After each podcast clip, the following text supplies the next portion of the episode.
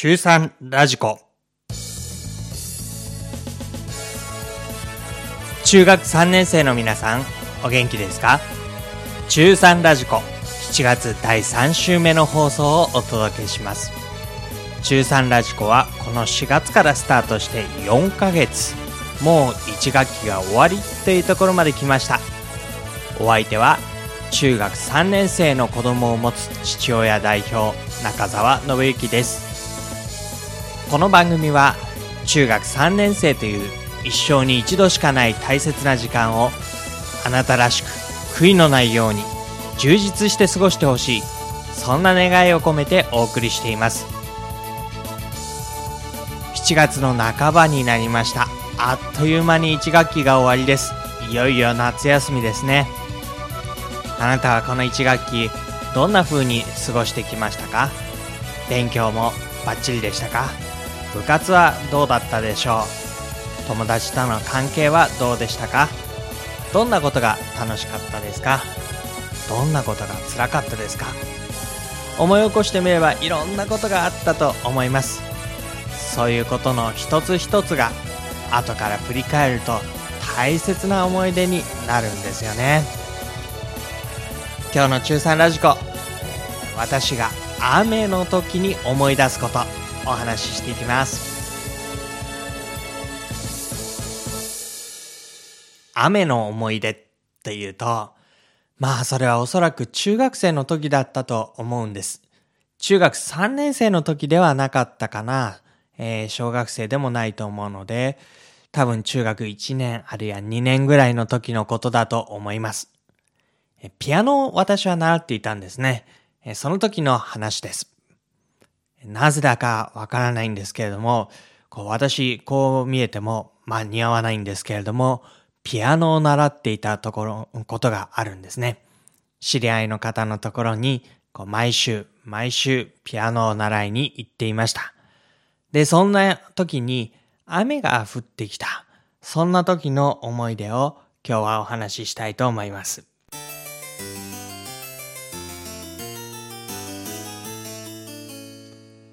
毎週水曜日の夕方になると、私はピアノを習いに行っていました。始めたのは多分小学生の、うーん、中学年あるいは高学年になってからだったと思います。それはですね、だいたい自転車で20分ぐらいのところ。これは小学生にとっては結構遠い冒険の領域なんですよね。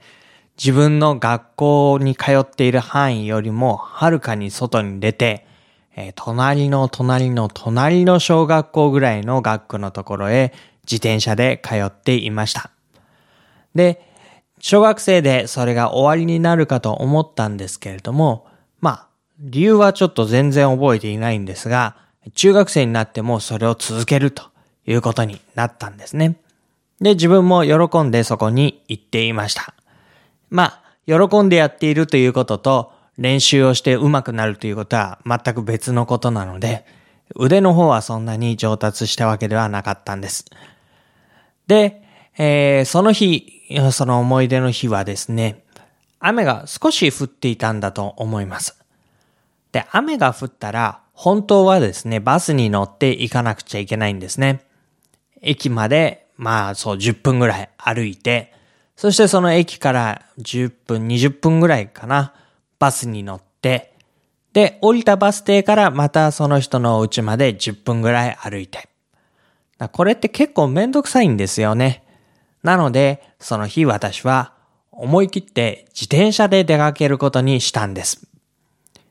何も考えないんですよね、そういう時、私は。で、えー、傘も持たずに出ました。カッパも着ないで出ました。まあ本当はですね、親が送り出す家とかだったら、傘を持ちなさいとか、カッパ着てきなさいとか言われると思うんですが、もう私はその時はこう自分で行くことになっていたので、もう何にも考えず何も持たないで、何の準備もしないで出かけていきました。で、案の定、途中から雨が強くなってきてしまったわけなんですね。これは困りますよ。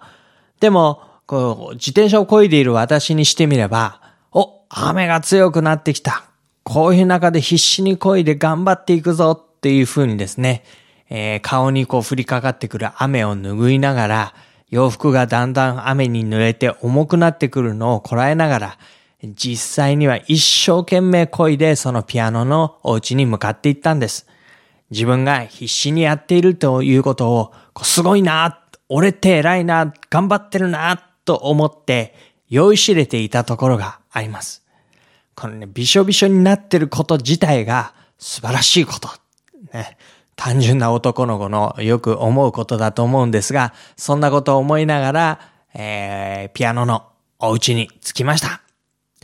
ようやく着いて、はぁはぁ言いながら、あでもよくやったなぁと自分なりに満足をして、そのうちの家のチャイムをピンポーンと鳴らすわけですね。で、いつものようにガチャッと扉が開いて先生が迎えてくれて。で、私にしてみれば、こう言われる一言目は、腹雨の中頑張ってよく来たわね、と言われるはずだったんです。でもね、先生の反応はちょっと違いました。あらーと下がっていくあらーだったんですね。あらーと上がる話ではなくて、あらー。これからピアノをしようというのに、ずぶ濡れじゃないの。ね。えっ、と、あの、ピアノの教本ですね。あ私はあの時はね、多分黄色いバイエル。まあ、ピアノを習ってた方なら記憶もあるかもしれませんけれども、今はそうじゃないのかな。黄色いバイエルっていうのをやっていました。その黄色いバイエルももう雨でびしょ濡れですね。で、このページがうまくもうめくれないページ同士がくっついちゃってっていう感じです。で、一応タオルをもらって頭の上から下まで全部拭いたんですけれども、洋服が濡れてますからね。ピアノの椅子に座るともうピアノの椅子自体がこう汚れてしまうわけなんですよ。ねえ、いい迷惑だと思います。私自身は頑張っていったっていうヒーロー気取りだったんですよ。全然迷惑じゃなくて、私はいいことをした、頑張ったと満足をしていたんですが、先生にとってみればね、それはいい迷惑だっただろうな。まあいい先生でしたから、怒りはしませんでしたけれども、ただやっぱりね、こう言われたんです。今度から雨の日はバスでいらっしゃいね。ねえ、あなたはそういう経験がありますか？自分が一生懸命ですごいことをしていると思っているのに、実際には全然すごくなくて、かえって迷惑をかけてしまっているということ。で、だんだんそういうことに気がついていくんだと思います。周りが見えるようになってくる、他の人の気持ちが分かってくる、自分のしていることが他の人にどういう影響を与えるか、それが分かってくるのが大人になるということでしょう。大体自分にとっていいことっていうのが相手にとってもいいことであるとは限らない。でそういう中でできるだけ自分にとっても相手にとってもいいことを実現しようと考えるようになります。で、これがね、小学生とか子供だと単純だからできないわけですよ。私のいいこと、私が満足できること。こればっかりを考えるようになって、まあ、単純だから、人のことは考えられないわけですね。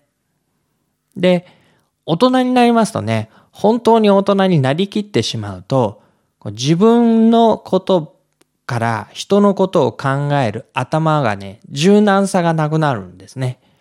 こういうふうにやるもんなんだというふうな固定観念になってしまうんです。で、若い時、特に中学生とか高校生の時に柔軟な心と頭で自分にとっていいことと他の人にとってもいいこと。それをね、考え出す力、実行する力っていうのを身につけてほしいなと思うんです。そう。雨の日にはね、バスに乗ってくださいね。さて、えー、街で見かけた中学3年生というコーナーでお送りしたいと思います。このコーナーでは私、中澤信之が新聞とか雑誌とかニュースとかいろんなところで見かけた中学3年生の話題をお届けします。今日はですね、えー、沖縄の宮古島の中学3年生のお話です。下地中学校というのかな？下という字に地面の字を書いて、下地中学校の3年生26人が、宮古アイランドロックフェスティバル2014のために、えー、大きな絵を描いてですね、それを実行委員会に贈呈したという話題が載っていました。絵は、2.4メートル ×2.4 メートル。これね、大きいですよ。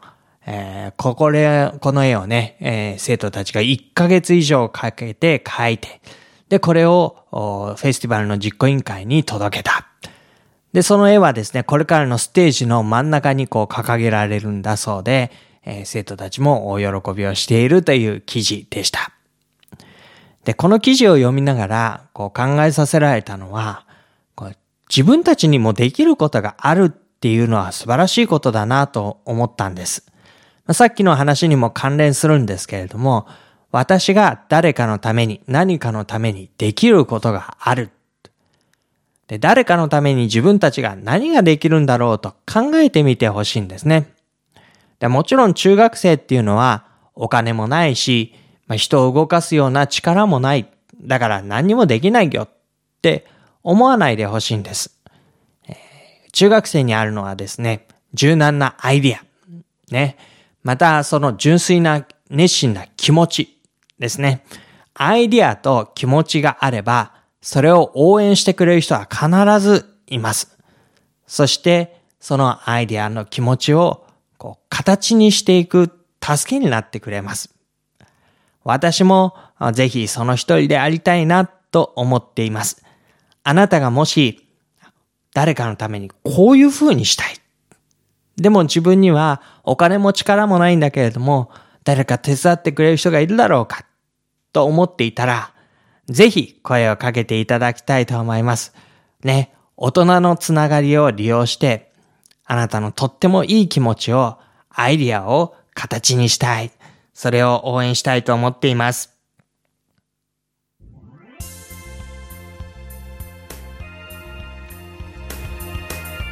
7月第3週の中3ラジコお送りしました。いかがだったでしょうか？いよいよ夏休みですね。ぜひいい夏休みにしてください。次回の中3ラジコでは夏休みの計画の立て方をお話しします。